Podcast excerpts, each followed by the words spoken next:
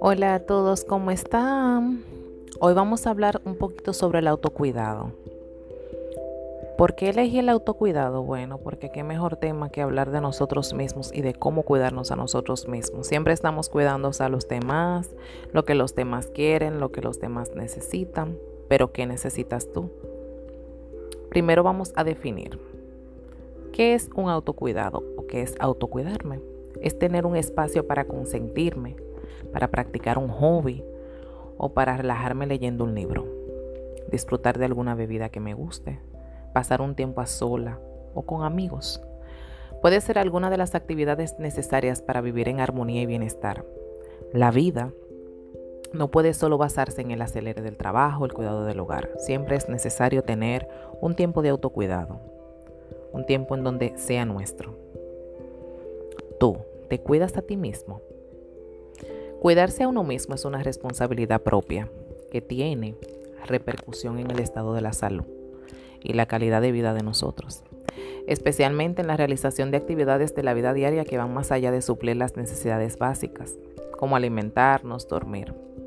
Inclusive ahora es un boom hablar del ejercicio, pero el ejercicio siempre ha sido necesario para el cuerpo. Ahora es un poco más porque porque el ejercicio antes lo necesitábamos menos porque nos ejercitábamos a diario, ya sea por la distancia de caminar que teníamos, por no teníamos la movilidad del vehículo, en fin, por un sinnúmero de factores. Practicar el autocuidado no tiene nada que ver con los roles que tienes en la vida, ni con la edad tampoco.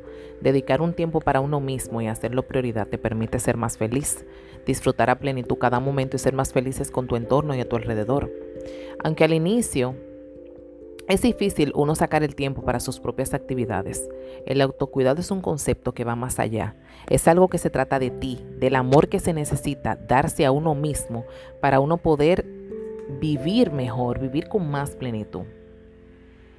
El autocuidado es reconocer que cada persona es responsable de su propio bienestar y que dicho bienestar también se extiende a la familia, como dije anteriormente. Luego de reconocer y tomar acciones y medidas para responder a esas necesidades que uno mismo sabe que necesita, siéntate a pensar cómo yo me daría autocuidado, qué necesito yo para mí, para mi persona. Eso es fácil. Enlisto una lista de las cosas que me gusta hacer y dejé de hacer o no estoy poniendo en práctica, como la lectura o practicar yoga. Hacer ejercicio, que no es que nos guste mucho, pero es fundamental para nuestro cuerpo dar un paseo, disfrutar con amigos, sentarnos a hacer absolutamente nada, es válido. Yo puedo tirarme en un mueble, tirarme en la cama y mirar el techo por horas.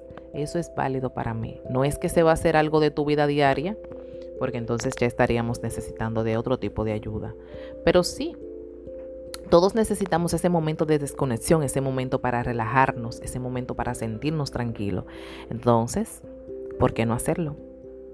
Por su parte, la Organización Mundial de la Salud define el autocuidado como la capacidad de las personas, las familias y las comunidades para promover y mantener la salud, prevenir enfermedades, afrontar las enfermedades, con o sin el apoyo de un proveedor de atención.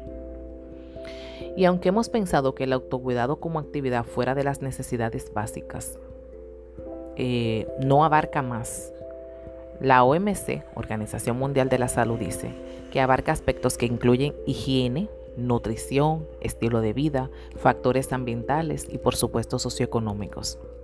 Es decir, que el mínimo se debe revisar si se le está dando una prioridad o no le estamos dando prioridad. ¿Tú le estás dando prioridad a tu ser, a tu persona? ¿Te estás dando el tiempo y la dedicación? Porque el amor propio conlleva de gastar, puede ser, pero no.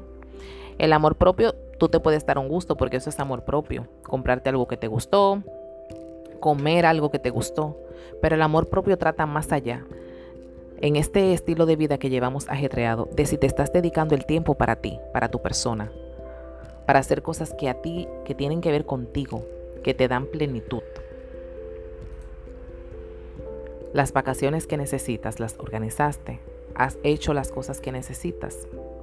Por ejemplo, disfrutar de una tarde con una amiga o organizar un día de juegos es algo que tú le puedes ah, llamar amor propio, porque estás haciendo cosas que te hacen feliz. Estás viendo personas que te rodean, que te dan felicidad.